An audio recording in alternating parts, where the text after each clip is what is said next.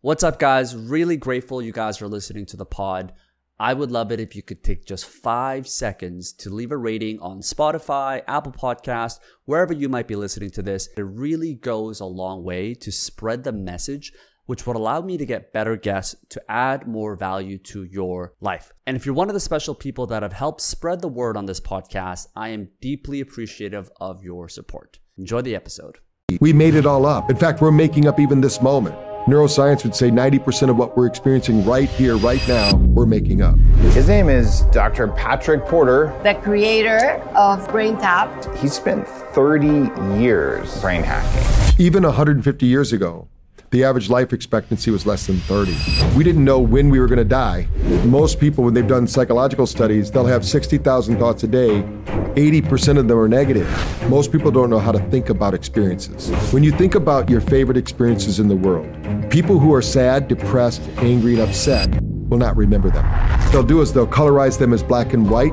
They'll take the sound out of them. There'll be no movement. So what you would do is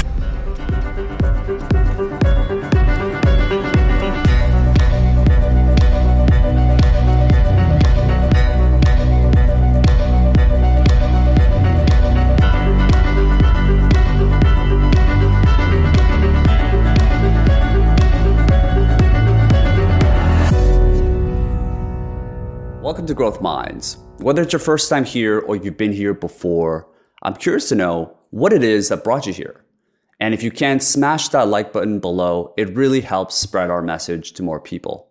All right, on to the episode. When people talk about brain health, one of the things that, that strikes me when, when I was researching is that it's not a conversation that a lot of my common like friends have, at mm. least in our generation. And I think part of that might be because maybe they don't really understand beyond dementia, Alzheimer's, Parkinson's, all of these brain diseases that happen way later. Right. It's kind of hard to think about as humans the near term consequences, and we kind of forego potential drastic events that could happen later on. So I would want to open with the potential downsides of, I guess, ignoring brain health. And why is brain health so important for our overall health? Right. Well, I like to tell people you don't have to have a breakdown to have a breakthrough. Hmm. You know, people are always waiting for the signal because our our health system is not a health system; it's a sick system. You know, that we're taught to just wait till we get a something happens to us, then we go get checked out. And it's like the in the old days we used to have lights that come on in your car if your engine was going out or you had this problem. And it's like taking black tape and putting it over those signals because we get the signals and what do we do? Let's say we're getting some cognitive decline or Yeah. stress is stress will be stress is the thing that dysregulates the brain the quickest and of course we've all been under a great deal of stress in the last few years but people think oh that's just normal. There's nothing i can do about it. Well you can't do anything about the stress but you can build capacity.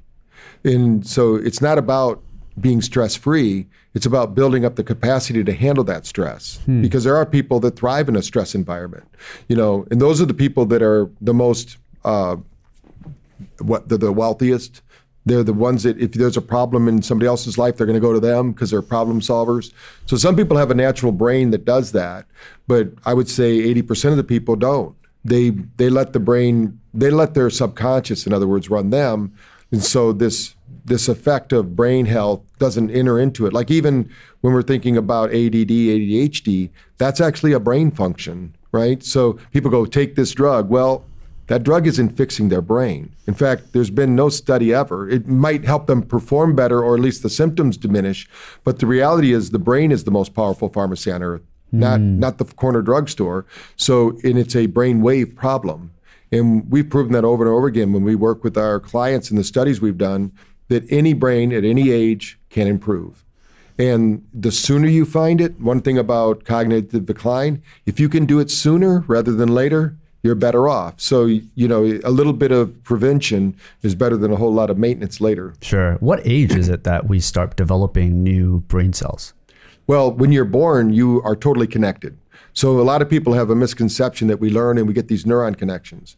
What happens first is something called neural pruning. So we're fully connected. That's why we can learn a language so fast. Sure. And if you know how to speak two languages, a brain circuit stays alive so you can learn even more. Like my science officer, he's from Brazil, he speaks six languages. we were traveling through India through the um, the All Aims Institute um, of Medical Sciences, and we were doing talks at the colleges. And three weeks into it, he starts speaking Hindi, and I said, Francisco, how old was he? he what's that? How old was he when he started learning Hindi? He's just that event. He never learned Hindi. Oh my God. And I said, Francisco, when did you learn Hindi? He said, Well, we've been here for three weeks. This is the way our brain learns. When Yeah. if you've ever seen a child learn, they don't just go, they don't go to English class and take tests or whatever language you're speaking. They absorb the language because in a brainwave state called alpha and theta, we have something called hypermnesia, super memory. Mm. And what happens as we age, that brainwave pattern starts to diminish and we get more of a beta profile. Beta is our reactionary mind. We need it to function. But if we're too vigilant and too stressed, then the creative mind doesn't get a chance to mature and develop. And sometimes, in fact, they- they've proven now that we all have photographic memories and then we read. What do you mean? When we start reading, that capacity stops because reading causes us to use one hemisphere in our brain. And we're really, we have two hemispheres for a reason so that we can use both of them. But we've done test after test. We can show that when somebody's stressed out, half their brain's computing power shuts down. Wow. So that's part of the mission that I'm on is to, besides bettering a billion brains, part of that is teaching people that you can have the capacity, whatever you're doing right now, double it at least, hmm. because half your brain isn't being used when you're under stress. So, despite someone being hmm. born with natural abilities to handle more stress, you're saying a 40 year old listening to this could handle double the stress and not have that negative impact in their brain. and even more. It's all learned. We learn to we learn to respond to stress. So, and, and another way is changing our psychology about it. We know that people who look at life as a series of challenges rather than a series of threats, they have more neuroplasticity. Because when you're in a threat, um, I, I took my kids years ago on a vacation through Canada, and we got a chance to see stop, and there was a bear with her cubs in the middle of the road, and you went to uh, um, British Columbia? yeah, Yeah. I yeah. We went across the whole country. I don't know exactly where this was, but we got to stop, and we got to see the mama bear and the little cubs out there playing. Somebody got out of their car with a camera, and I'm thinking of the show Faces of Death. You know, I, th- I thought I was going to Yeah. see this guy get eaten by the bear. As soon as he got out, the mama bear looks up. Now that mama bear doesn't have a lot of choices anymore, Yeah. and the Oh, closer he got, That's such a. so now that's the reactionary mind. So if we're looking at everything like a threat, we're like that mama bear. We don't have creative any. We don't. We're not creative anymore. We're not problem solving. We're reacting, and and someone who reacts. I can, and even in martial arts, I have a black belt in Taekwondo, and uh, I've been to. I studied with in Wudang with the the masters in that started uh, Tai Chi, Wow. and they'll tell you that you the per, if you can get a person angry, you can get them fearful, you can get them you know reacting. You've already beat them hmm. because you're limited. Then you become predictable. And there's a saying in systems: the the system says the part of the system that's the most flexible controls the system. You want to be the most flexible part of your system. Hmm. You don't want to be so fixed that everything, you know, if you're like a bamboo, you're going to be stronger than if you're like a, you know, this tree that's just stiff because the wind will blow it over. Bamboo will fl- become flexible. You want to be flexible like that. Or even Bruce Lee says, be like water. You know, I, I've told that to my kids all the time. You, you want to be like water. And that's the most powerful solvent in the world. Sure. It cuts through everything, but it, it takes patience. And that's the problem. Most people have never developed their patience. And from an evolutionary biology perspective, given our need for survival and looking out for threats from animals that are going to eat us or tribes that are going to kill us, are we naturally wired to be more negative and we have to unlearn that Yes. using other That's, ty- that's other exactly tools? true. I mean, you are the sum total of all the genetic history that made this body that we're sitting in. We, when we all started, whatever that first, it, uh, if it was Adam and Eve or whoever, they that process started and they survived. Yeah. So that genetic lineage survives. That means they were able to interpret light, sound, and vibration better than everyone else hmm. because they weren't eaten by the tiger. They didn't fall off the cliff. They didn't drown in the ocean. They were creative enough to make it through famines. That's inside of us. But the biggest thing, even 150 years ago, the average life expectancy was less than 30. Wow. So we didn't know when we were going to die. And so we woke up every morning. We didn't know if we were going to live or die. There were, we were being, we were part of the food chain. You hmm. know, now we, you know, a lot of things are extinct now. So, but we're the most, we're the predator, you know, because we've learned how to do that. So, unfortunately, most people, when they've done psychological studies, they'll have 60,000 thoughts a day. 80% of them are negative because Wow. that's how we protect. It's called the default mode network or the reticular activating system. The average person has 40,000 out of 60,000 negative thoughts. Yes. Yeah. And that's to protect you. Like, what's going to happen when I turn this corner? When I'm driving the car, is that person going to stay in that lane? Hmm. Is this bottled water going to hurt me? You know, the, all these things our brain goes through, and those are natural. So we have to learn. And that's part of what we do with my technology is we teach people how to think, not what to think. Hmm. Nobody trains us how to think everybody trains us this is the way you should think you're you're whatever in political world you're a democrat or republican. Well i don't like either of them i want to yeah, i want an independent you know what i mean? It- but that's not the way the world works. Everybody's trying to say you're this you're that you're black you're white you're yellow you're green. Whatever there everybody wants to label everything. Yeah. well in the known universe there's no labeling until we say so. We make we give it meaning. Like um, one person could be fired today and it's the worst day of their life. One person could be fired today and they go this is great i can start my own business i've been waiting to do it and they look at it as an opportunity instead of a threat so if you can start thinking of the whole universe is conspiring with you to succeed instead of against you to fail hmm. that's the biggest change I think people that that we need to change in this world because we we don't have to worry about it. We can walk in any direction and find a store. You know, if you, but the genetics, our bodies really have not changed in 200,000 years. Yeah. I had uh, Tali Sharot on the show uh, quite recently, and she's a, a neuroscientist from, from Israel. She wrote Optimism Bias. Oh, yes. Are you familiar with her? Yes. uh, fascinating stuff. And she talks about that whole idea of optimism and pessimism. And at whole, the outlook that you have and being more optimistic is in net benefit better for you. There's places where being realistic can allow you to make better decisions because you don't always want to be that person Right. that thinks everything's going to work out. There's a lot of that is being, uh, you know, it can be naive for particularly for people that are younger. But um, what are your thoughts on that? You know, Well, if you were, I've, yeah. I've been told my, my moniker is Dr. Positive. Yeah? So and, and so the when you think about it, and I, I had somebody tell me, Porter, you're too damn positive. And I said, Russ, I would rather be disappointed every once in a while than wake up every morning pre-disappointed. Yeah, see, that's hard for me. Like, I, I, yeah, I, I'm trying to hear you here, Yeah. but so you, you are okay with that potential of being devastated, Right. despite having high hopes, and you think that's better for the human brain. Oh yeah, it's a lot better. So if you wake up with restricted thoughts, negative thoughts, emotions, and feelings, we know there's a chemo, there's always a chemical corresponding reaction in the body because emotion drives behavior. So that e- that thought creates an emotional response, and it has to be chemically coded into the system. So in, instead of having healthy thoughts like or in positive, optimistic thoughts that create oxytocin and uh, neuropinephrine, I mean not neuro, I'm sorry. Uh, the the feel good hormones like acetylcholine and things like that, you're creating cortisol, uh, the neopinephrine, the Right. dopamine. They're, most people need to go on a dopamine detox. Yeah. Because every day they're, uh, and that's why I love the saying by Buddha, all unhappiness stems by unfavorable comparisons. Because people, we don't need to compare with anybody. There's, you are unique in all of creation. It's not about you being better, or you're just different. And if you can look at that difference and say, how am I supposed to fit into this puzzle of life? And what does the universe have planned for me in a good way? Because uh, just like I, I make the example in the brain, when you buy a car, typically people buy their car and they think it's like the only one in the universe. And then they drive it off a lot and they start seeing that car everywhere Yeah, because yeah. your reticular activating system did not have that car locked in yet. So we, our brain is a very good filter, and it's it, it's not just optimism bias. We have biases of every. When somebody says I'm not prejudiced, that's impossible. Hmm.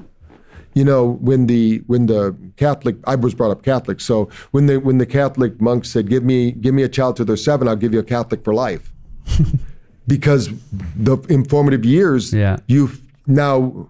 I don't say that's good or bad, but we have to look at that and say, is that good? For some people, it is. They need that discipline. They need what they. But for other people, it became a prison sentence. Hmm. So if it serves you, more power to you. Keep using it. Do going with it. But if it doesn't serve you, you have the power to change One of my mentors, who's the inventor of NLP, neuro linguistic programming, Richard that? Bandler. Richard Bandler. Bandler, okay. Yeah, and he used to say that we all deserve multiple past, because the past that you and I remember is not true.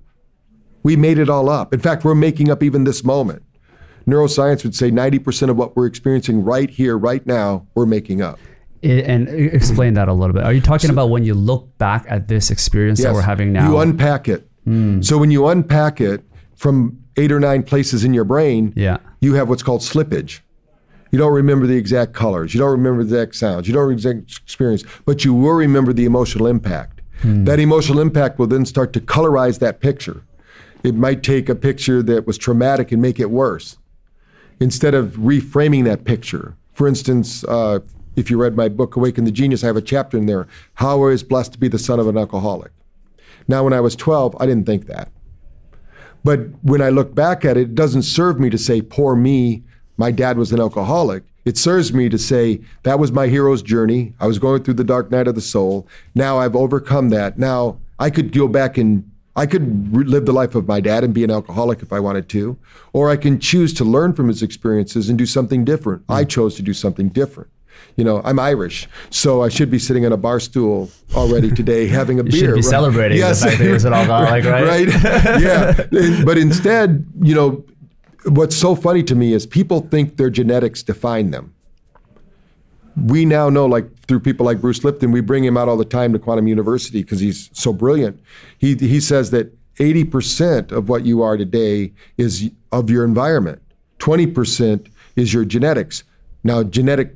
Now we know it's one percent is your mom and dad, ninety nine percent is your Right. We environment. just had a beat on it. Talk, talk Yes, about this as right. well. Yeah. So that means we can change 99%. I can't change my hair color, what I have, and I can't change my eye color, but I can change the way that I wear my hair and I can change the way I look at things. I can hmm. put on glasses with different lenses. So these are the things we can change. So focus on those things. That's the optimistic bias. Yeah. Focus on the things that you can change. Don't focus on the things you don't have any choice over. That's why, you know, if you focus on all the things you can't change, you get frustrated, angry, and upset. Sure. Now, because the brain is naturally wired to be more pessimistic, you, you referenced this Yes. point about your dad being the alcoholic, and you saw that as a positive looking back. So when someone's in the present moment and something negative happens, a breakup, uh, something wrong in business goes on, and you're in that moment and you can choose to have the half cup full or half cup empty what are the questions that you ask yourself or how do you like oh. tune in so that in that moment you can choose to be more optimistic versus Right. pessimistic So first of all, you can't put the poop back in the pony, as they say. So if you've trained yourself to be devastated by that, then be devastated. embrace it Embrace it. Then change it. Ah. Uh, but then, if you know that's going to happen, predict. Start. The best way to predict the future is create it. So when you sit and visualize something, the same neural pathways fire, fire. You know, the brain wires and fires around it, and you start to train it. Not that you want to say, "Oh, all relationships are going to end." Hmm. You know, there, there's a saying: "Love isn't looking into each other's eyes; it's looking in the same direction." So if you grow apart from somebody, hopefully you'll still remain friends. I was married before my current wife of 33 years hmm. for only a year. We're still friends. I can still call her up and talk to her because I decided we just couldn't live together. But that doesn't mean we have to be enemies. It just means we can't live together. Hmm. And we had a child together. So I didn't want Cherie to grow up thinking this is the way the world works. No, some people just can't live together. Hmm. You know, and, and so it's all the way we do it. Now, when I was going through it, I can tell you it was a sad time because when you're brought up Catholic, that's like a death sentence. You know, you, you You're can't do the, yeah, yeah, yeah, the yeah, community, what is going on, what's happening. And so, but now, you know, there's an infinite number of possibilities from any one moment in time. And what happens when you do what we call neural priming or or brain priming, which means, uh, let's say that you want to succeed at something, whatever it is. It could be doing a really good podcast. So you sit, you visualize the you visualize the questions, you go over it. I mean, you probably do that when you do your research. You're just thinking, how would I word this question? That's priming yourself for success. If you didn't do that, why would you be surprised? That you weren't succeeding. I tell my clients, could you imagine watching your favorite movie, but none of the actors practiced and rehearsed? right I said, "You're improv. doing, uh, yeah, yeah." And I said, That's I- "Yeah, that's improv." Some people can do that; they're, Yeah. they're fine. Right. But I said, in your life, if you really want to change, you've got to start neural priming. And what will happen is things will show up in your life They were already there. You just didn't notice them because the brain is a great filter, like I said earlier. So if you don't think you, like, for instance, uh, even starting my business, Yeah. um, my dad, we're sitting around talking because this we're therapists, right? And how therapists talk is I'm the greatest therapist that's ever lived, you know. And we're talking, my dad and I, and but we're not making any money. This was back in the early '80s, Yeah. And we're saying, wow, we need somebody's help, you know. We're trying to brainstorm and all that. And I swear, we get done talking, having a conversation, the phone rings. It's Dr. Paul Adams. He had a company called Positive Changes. And he says, You know, I want to open an office in Scottsdale. Will you do it? I hear my dad telling him, No, uh, we don't want to do that. We want to do our own thing. He hung up the phone and said, Dad, what are you talking about? We just talked about this. The universe just called you. I mean, you couldn't be more clear. Yeah. And I said, Would you mind if I call Paul back? He didn't know me, he knew my dad. And and I was not really known. I mean, I was just in college still, but I wanted to start doing more therapy. I called him up. I FedExed him everything he asked for because, and he says, You're really serious, aren't you? I said, If you put the clinic here, I'm going to run it, do everything I can. I learned from him and I bought that company in four years Wow. with the money he helped me create by learning his system. Hmm. And I grew that company and sold it in 2002. If I wouldn't have been open to the possibility, that opportunity would have passed by and millions of people wouldn't have been changed. Wow. So that's what I'm. ta- I, it's happened to me. And if you really, if you're really serious, you know, like some people say, you know, I could have bought Apple stock when it was whatever, and they let it pass by, and and you can't use it. You can't be precog unless you are somebody who has this precognition. Sure. But when an opportunity is there, you want to you want to have the opportunity to fail fast hmm. because not everything's going to work out. Don't you don't be a Pollyanna like you said earlier. You want to. Some things are going to fail but be willing to try new things. Just because one thing fails, I, I love the Chinese proverb: "Success is falling down three times but getting up four. Hmm. You know, most people think, "Oh, I fell down once; it's not going to work." You know, the, the reality is that our brain, even every person who's ever learned to walk, had to fall down in almost every conceivable way until the brain did it right once. Once the brain at that early age did it right once, it eliminated all the failures and only remembered how to get the balance. Then it happens again when they start to run, when they start to ride a bike. And then when we get older, we forget about that. We forget that failure is one of the quickest ways to succeed, but they don't give themselves permission to do that. Right. They they go, "Oh, I got to be successful. I've got to be a superstar right out of the gate. I've got to be, you know, I got to be on Dave Asprey's stage right away, you know, or mm. whatever's going on." That doesn't happen in in today's world. The instant gratification is really slowing down most people's really success because they don't realize failure is part of the journey. Walk me through that of the difference because you mentioned something very specific, which is someone had a very clear goal, let's say to be on Dave Asprey's stage or to be successful. Right. Uh, what is the difference between that versus what you're calling priming?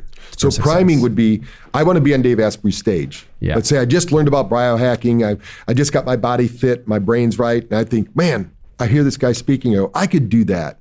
I could talk about my journey on his stage. Sure. So it's not just going to happen. So now what I have to do is I have to reverse engineer it. The vision's there. You want to have that long term vision. Now you got to go back and s- figure out what we call milestones or outcomes. Hmm. So, what's the first outcome? If you've never spoken public, maybe go get some training. You know, d- join Toastmasters, start giving three minute talks about biohacking to a club where it's safe to fail. Right. Get feedback, find a mentor.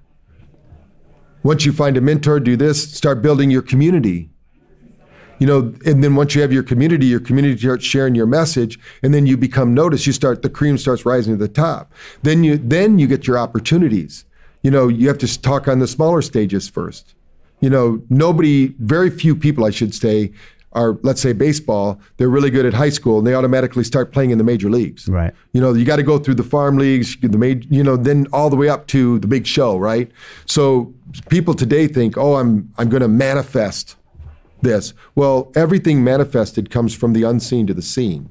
So how closely are you resonating to that possibility? The closer you resonate to it and believe it to be so. I'm not saying you can't instantly manifest something. Sure. But the problem is that you have all that self-doubt that you don't even know about. That's subconscious.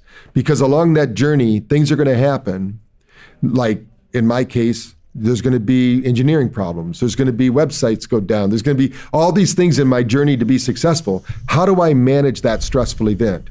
Those people that manage those stressful events are going to succeed. The people that crumble under pressure and haven't planned or prepared for those initial things, they're going to be disappointed and they're going to fail and they're going to say, "Oh, that doesn't work," hmm. you know. But the reality is that everything will work eventually.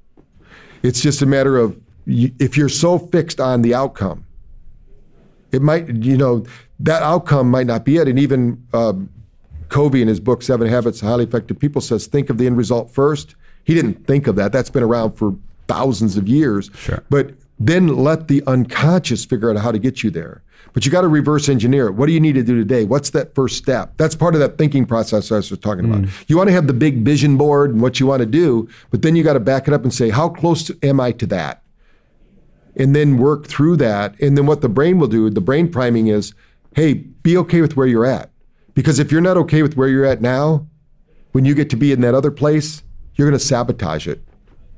Your your empire is going to crumble Yeah. because you didn't build along the way all the assets you need to be in that position. It be, you, that's what they call the imposter syndrome that everybody's talking about. Yeah, I'm trying to find that balance, right? Because you talked about people that want to achieve a goal, they get devastated, and oftentimes people don't have the persistency to keep going. Right. And for me, where I can persist more than most people is that I have sense of realism. So it's finding that balance of like being optimistic, but also realistic at the same time. Where when I do fail, which is uh, like obviously inevitably going to happen, I expected it almost. Right. And I'm trying to find that balance where like, okay, do I want to be like a little pessimistic here and there so that I I can kind of expect it's certain powerful. things? We, we tell people you should sit down and talk about all the ways what you're going to do is going to fail, hmm. and then put it aside. Because if you don't, that what you resist persists. Right. So yeah, those are ways. It's like a good business plan. These are the way we're going to succeed. These are the ways we're going to fail. If these failure things start happening, you have to have a plan to get back on track, back on schedule. Yeah. It's it's not that you're. I know very few people that have succeeded that didn't go have their own story. You know, you you always hear the stories about. I'm an overnight success. It only took me 37 years. you know, people here think, "Oh, you're so lucky. You've done this." I go, "I've been doing this since I was a kid." Yeah. You know, it's not like they go, How can you just talk about this? You just get up and do this or that. Well, I've been doing it for 40 years.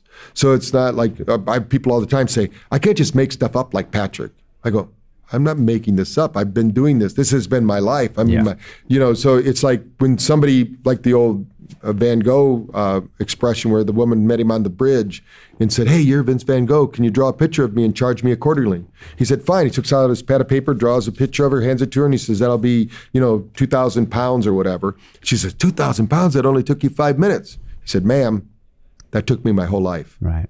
So people think that that's what I'm talking about. You can't. You got to what? And and I love what Rod Hairston said. He's a, he's a tr- he used to be a trainer for Anthony Robbins, and he's a he's a great guy now. He lives in hmm. Austin, Texas. He said there is no there. If people start to understand that there is no there, you're never finished. You know, look at people like Tiger Woods, who's you know one of the greatest, arguably the greatest golfer that ever lived, and he still thinks he's not good enough Yeah. you know and sometimes that becomes negative but we have to know that you're not finished you know there's still something you can evolve improve and do better i tell people it's like the game of golf no matter how how good you play you always think of that shot you could have done better that putt you could have read the green better you know if you start looking at your life so being negative in that way isn't being negative Yeah, it's finding that balance, right? Like you don't want to sway one way or another, Right. but you kind of need both at your Yeah. disposal to. And, and your brain's doing that anyway Yeah. So if you take control of the process, that's brain priming or, or neural priming. Hmm. Because you know, if you're if you're flying so fast down the road you don't see the stop sign, that's a problem. Right. So that's where that's where meditation or mindfulness or BrainTap comes in. You got to slow everything down because life happens so fast. Yeah. Before we know it, blink, our opportunity's gone. What are some other NLP techniques that you can recommend for people to? I think the biggest one is most people don't know how to think about experiences. okay. When you think about your favorite experiences in the world, people who are sad, depressed, angry, and upset will not remember them. Because they blocked, if they start thinking about them, they'll feel good because that's where your emotional bank account is. Right. They'll, and what they'll do is they'll colorize them as black and white. They'll take the sound out of them. There'll be no movement. They call these submodalities in NLP. So what you would do is what we teach people to do this every night when you go to sleep. When you're doing your gratitude journal in your mind, you take all the negative experiences, if there's two or three of them, because there's really not that many when you really think about it. There's a couple events during the day that upset you, you got worried. So you take those and you put them into a frame. And when you frame them, you take away the borders. The brain looks at them differently. You take the color out of those experiences hmm. and you make it black and white a still picture and you say, What could I have learned from that experience? When you take ownership of that experience, even if you had no control over it, even if it was, you know, the airlines lost your luggage and you lost your cookies, you Right, know, something counter. completely out of your control, you're saying, You, you say, Wow, it's not about the event, it's about the interaction with the event. Hmm. Because we can't c- control everything, but we can control our interaction to it. You know, and I always tell people, don't give away your remote control. You know, if you give away your power to be happy to another, you're in trouble. That's why one of my other Buddhist sayings that I love is, He who angers you conquers you. You give away your power to somebody to be happy or sad or glad or mad, then you don't have control of your life again. That's what I'm talking about the flexibility. So when you do that at night, now you do that first because you don't want to spend a lot of time on that. If you can do that really quick, less than mm. 30 seconds, You just acknowledge it. you're just acknowledging Yeah. it. Now the brain knows how to color coordinate it and store it and code it in your brain. It's not meaningful. We don't remember things that are black and white. We don't remember things that are silent. We don't remember things that aren't moving because that's not part of our reticular activating system. To protect us, if something moves over here, we it, we notice it. Our brain is alive. So all those good things that happen during the day, Yeah. maybe somebody just said hello to you, somebody smiled at you, somebody actually responded in a positive way. All of those events, we want to color coordinate in bright, brilliant color. I always tell people act like Hollywood producers got together and had a party in your brain right when hmm. you're going to sleep, and they took all your favorite memories and they are they're going to add them to your success reel of your life, and you're going to have that with gratitude in your in your mind and body, in color with movement. Then you step into it, you get to relive them. We call this revivification. So when you revive them, the brain goes, these are meaningful. And what we put our energy on expands and grows. So the brain, when we go to sleep, the most powerful pharmacy, the most powerful computer on earth, starts to predict our future. Yeah. And when we start to do that, we start to build neural pathways that allow us in the morning when we wake up to start perceiving those things we're grateful for. And we'll we'll we'll magnetize them, we'll organize them, we'll get rid of the drainers in our life, and we'll start to hang out with the gainers in our life. Hmm. And these are all super important things, but nobody's taught us to do those. And when uh, now therapists have been doing them for years, you know that's why when somebody says they go to a shrink, they shrink negative things down. That's what they're talking Mm. Is about. that what the reference it's not, is it's, from? It's not a. They call them a head shrink. You Yeah. know, that was just a kind of a negative term. But Sure. the reality is, they want to take the problems that people are seeing that are this big and make them real, realistic. They're not that bad. Yeah. You know, when when King Solomon got his ring that said, "This too shall pass." People under, need to understand this too will pass. Unless something's happening to you, they're going to put in every history book in the world. It's not that big a deal. But if it's happening to you, it is. Hmm. You know, if it's happening to me, it's the most big deal in the world. But it might not really be that big a deal because five years later, is it really going to matter? Right. What about affirmations? you know, people talk about the, or I think um, Tony Robbins calls it acclamation, or he has a different way to approach it, where he puts. It. I think affirmations in most part are bullshit. And Hmm. the main reason is that if somebody else gives you their affirmation, it's not going to be empowered to you. So I have a strategy in all my books where I teach people how to write an affirmation. for yourself. for yourself. That's more meaningful. Yes. You can look at Louise Hay's book, which is really good. All of our therapists, you know, you can heal your life. And the the thing is, if you say the affirmation, you you say, "I'm healthy," but you're sick. Your body is not going to believe you. But if you say, "What would life be like if I was healthy?"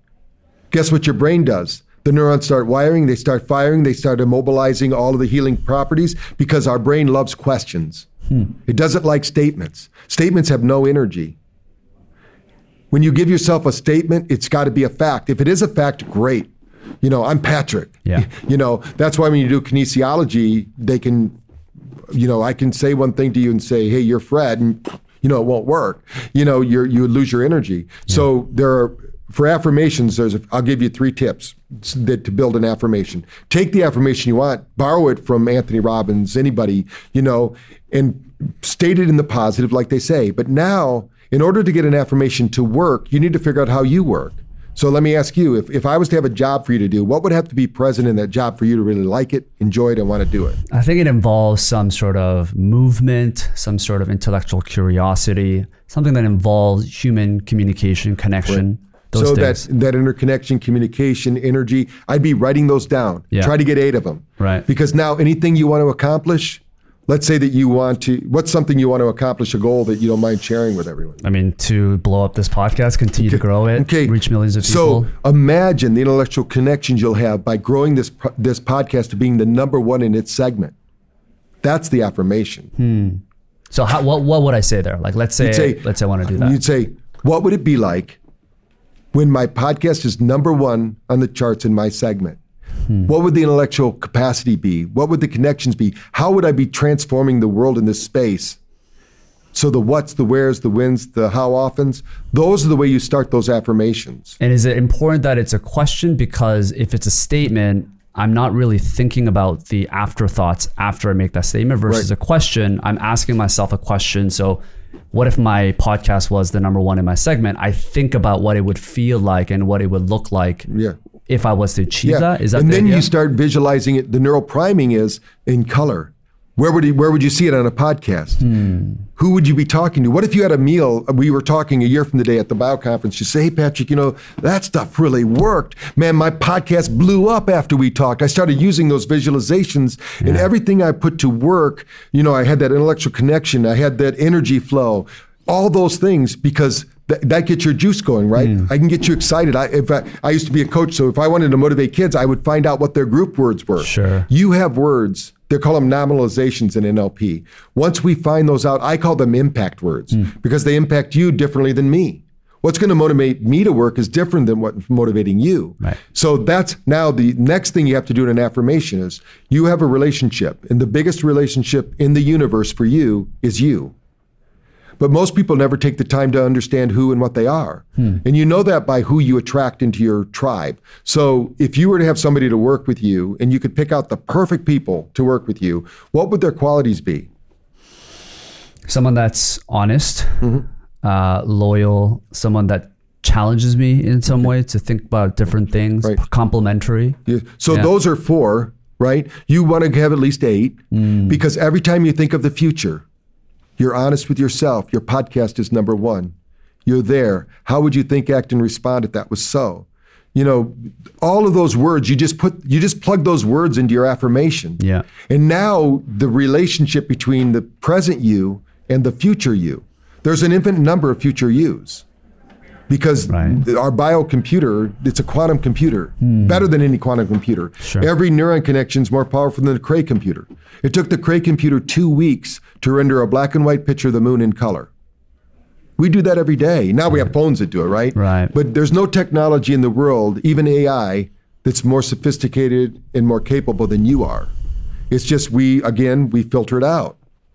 So anything relational, like anything you talk about your whatever the relationship between the present self and your future self. Also, if you go back in time, if something were to happen that in the past that would prove you wrong in that area, you'd want to start reframing it. In what way? That means, let's say when you say that and you experience that, and then somebody says, You can't do that. Hmm. You say, That might be true for you. But in Silva, we'd say cancel, cancel, and we rephrase it, right? But uh, now we say uh, alt delete. You know, you know, we use computer jargon because people know that. But, but your brain needs to know that's not meaningful because all, when you say the affirmation, you're only saying it for a few seconds. Yeah. But if you say a thought that keeps thinking, we call them. Th- th- that's why they're thought experiments. When you ask the question of your subconscious, it does it. It's like a. It's like a really good hunting dog. It's not going to stop till it gets that bone. And so, if you keep reminding it, you know, what's it going to be like? What am I going to see? Once you ask those questions, you set in the presence of the experience, and you're there. Now, the magnetic attraction will draw the people, the events, the experiences through you and to you. You have to have it in you before you can have it in the world around you. Right. So part of that's that. Now, the, the third thing is what has to be, pre- what do you do when you're not running the world's most famous podcast? Uh, well, this is my side thing. So I would have my other company uh, that I'm running. And what am I doing if I'm not running that? Mm, Like, what do you do for fun that you don't get paid for? You spend your money Oh, on like doing? yeah, hobbies, sports, volleyball. Right. Um, yeah. So, so let's just take one of them. When you're playing volleyball and you're in the zone, you're having a good time. What does that do for you? it just allows me to forget about everything and puts me in flow. Okay, so it puts you in flow. I'd look for the most positive thing that I'm saying there. Yeah. So you want to be in flow. Yeah. So anytime you talk about your future self, when you're in flow and you're having that podcast with that one individual you really want to get on your show, but because you didn't have the ratings, you didn't, but now you do. Mm. You're there, you're sitting in front of them. You're in the flow, you're, you're honest with yourself, the energy's going. You know, the connections are being made. You see, I'm now I'm using your words over and over again. Sure, yeah. Now, once you go through that, now you have to sit in that moment. You have to get the neurology to set. Hmm. You can't just jump up and go because now your brain's trying to figure it out. Now we want to get that brain firing around these new concepts, these new ideas. And what will happen is the brain will rewire itself. If we can get just one new thought into your brain, they know a constellation of changes happen in the brain. It has to rewire itself. So that's interesting. So you're saying take something that you enjoy that gives you a positive experience. And for me, let's say it's flow, happiness, whatnot. Mm-hmm. And then you try to extrapolate that into something that you want to have and achieve. And you, you put those positive associations You because don't the, try, you're just there. Oh, you're doing it. Remember, you can't. I, one of the experiments I used to do with my clients, we used to have a class, and I'd say, everyone, imagine with me, you're on a cliff, and it's beautiful. You see for miles, it's beautiful, and you jump off. What happens? well, you mean talking about real life? Mm-hmm. Well, I guess you would die, right? No, it's your brain. You can fly. Right. Why did you choose to fall? right. That's what that's the way our brain thinks though. You chose reality that you think is real. In your brain there is no faults. There you can't fail. You can't die. You could grow wings and fly. It's your imagination. So that's the limiting belief. You think you are bound to this physical space and time. Hmm. Every one of those, you got to change those. In your mind, there are no limits. Why would you limit yourself from flying in your brain? There, nobody gave you any rules. You set all the rules. Do you think the thoughts that we have will change the dreams we have as Yes, well? exactly. Talk to me about that. So how does that they, association? that's also part of brain priming, and everybody's had this happen to them. They fall asleep. Maybe it's a military movie on TV, Yeah. and they fall asleep, and now they're in the movie because the brain takes the last hour of activity oh, that's so true. and Yeah. Mm-hmm. incorporates that into your dreams. So that's why we have one of the most powerful times to use BrainTap is to use it right before sleep. If you can instruct your brain to begin to solve your life's problems with solutions in mind, not problems in mind. Mm. You, most people have already mastered their problem. They don't need any help with that. What we need to look at is say, this is my problem. What are my three solutions?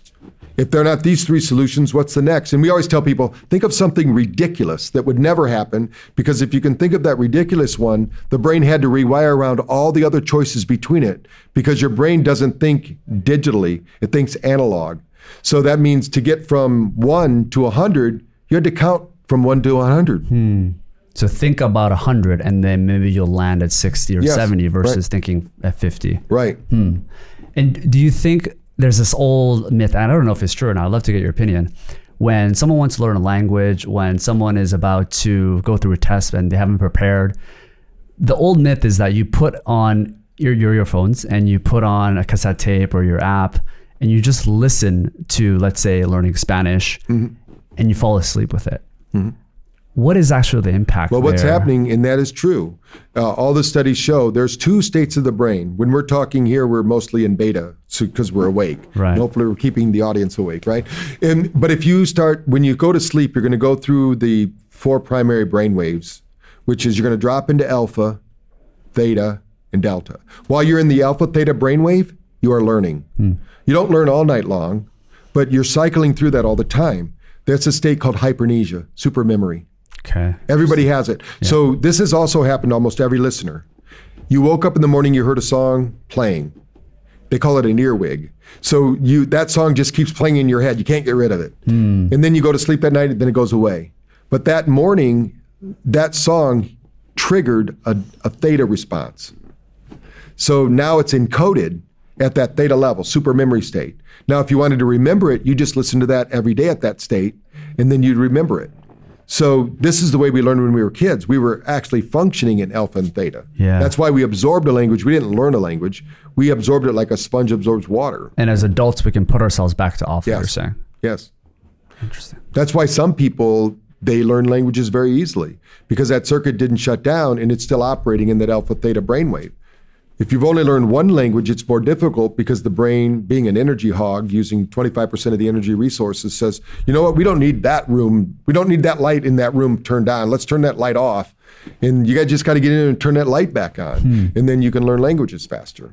Would you say learning languages as uh, even as an adult could be one of the most powerful things that you can do for your brain? Yes. For neuroplasticity, Yeah. and immersion is even better. If you try to learn it while doing both, it's almost like multitasking. People think, oh, I'm good at multitasking, but neurologically, we know that you can't do either of them as well as you do them alone. So, Immersion meaning like like Go- the types go- of method or yeah, go into that country Oh, I see. Okay. and only speak that language. yeah. Most people will pick up the language within two months. But when you learn it at home, when you're not, when you can fall back on the old neural pathways, the problem is the old neural pathways is easy, hmm. and the brain's always looking for the path of least resistance. It doesn't want to learn the other one because that takes energy. Remember, it unplugged. Now it's got to rewire. Now, once it rewires and you keep running that circuit, it'll be just as easy Yeah. as it was the old language. Hmm. So we talked a lot about the ability to image something or visualize something positive and try to make that happen through priming. What about the opposite of that? So let's say someone went through something traumatic. Someone wants to get something very negative that's happened to them recently or fear or anxiety, whatever it might be. Are there NLP, NLP techniques that allows you to visualize that out of your system? Yeah, that's the one I was saying where you take it and you reframe it. Okay. That's just one technique. There's, Yeah. there's others, but then you make it black and white, take the sound out of it, and you put it behind you. Hmm. So think of what people say. Let's say you were in a relationship, you broke up years ago or, or a year ago, but you just met somebody that knew you when you were going through the breakup, and they say, Hey, how's that breakup going? Oh, that's behind me now. We use language like, You that all the physical, time. and that yeah. that helps. You're saying because Yes. you're actually yeah, because you visualized it behind you. right. And but if most people store it right here in front of them, hmm. spatially. I, I was working with a woman once in New York City. She had been raped in Central Park, which is terrible. I mean, no question. But when I was finding out where she was storing that physiologically, she was storing it right in front of her. She wouldn't even look up. She only wore black clothes like she was at a funeral. And when I questioned her, I found out she was running through Central Park every night at 11 o'clock at night. Now, Even obviously, still? that, yeah. Oh, no, wow. not anymore. Oh, yeah, yeah, not okay, since okay. then. And she was gaining weight. She wasn't working out because she had been, you know, a terrible thing had happened yeah. to her. So I said, you know what? Unfor- and sometimes you got to be a little tough with yourself. But what I told her is, is, and some people might take offense to this, but this is what you have to do. I said, is it? It's bad that you were, you know, molested and raped, and that's terrible. But now you're doing it to yourself every day. She goes, what do you mean? I said, you've got it in front of you. Unless this is something that you have to fear, are you still running through Central Park at 11 o'clock at night? No. If you're going to run, why don't you get up and do it in the morning when everybody else is running? You know, set the par- parameters in place. Now take that memory. She's never going to get even. They're never going to find these people. It's been a year. Hmm. So I said, you have to forgive them. And forgive doesn't mean you get even. The word forgive means to give before. So when you forgive them, in the forgiveness, they did what they did. She made the opportunity because she was running at 11 o'clock at night. You know, it's not good or bad. We can't look at it that way. We just have to say, now, when we taught her to send it behind her Yeah. and do all the things, the next day she came to the workshop. She's wearing all yellow like it's Easter. Oh, wow. She's smiling and she says, I feel like I lost 100 pounds. I said, You did. Because emotionally, you were carrying the weight of that experience with you Hmm. because she was shamed Yeah. she thought she was responsible and it really doesn't matter. You i tell here's the way you look at past events that are negative. Let's say you and i go to dinner. We have a great dinner so we're not eating a lot. We're just mm. talking. And then we get a to-go box. But we don't put a list on what it is. We don't put the date on it. We put it in our refrigerator and we never eat it. Sure. it gets pushed to the back of the refrigerator.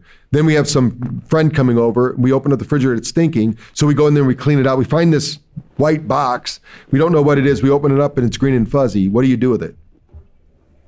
You throw it away. Right. You don't send it off to CSI and find out, hey, who was I eating this meal with? You know, what is it exactly? Why, who caused it to go in my refrigerator? No, that's the way you should think of these memories because they're not real anyway. Hmm. You are a totally different person today than you were yesterday. You're actually a different person from when we started this podcast. So all those things are changing. That's why they say our bodies are like a river. We can't step into a river twice because it's always moving. We can't wake up in the same body twice. Hmm. We are a different person every day. Yeah, and I think it's hard for people to like really visualize that, but when you can adapt and understand that and fully embrace it, then it allows you to have a growth mindset Yep, and that's right, understand exactly. that whatever you're going through, you can always go through it, right? And if you look at your life, everyone's going through the hero's journey, as bizarre as that sounds. And if you really track your life, if you're going through the dark night of the soul now, get through it, honor it. Then when you get to the other end, how are you going to champion it? Don't let it define you. Let it uh, let it raise you up. You know, whatever you went through, I guarantee you, there's a million other people going through the same thing. Yeah. You might be a trainer that can help them get through their dark night of the soul. You know, we're all in this together in some ways. Yeah. You know. Well, I think that's a powerful way to uh, to end this message here, Dr. Porter.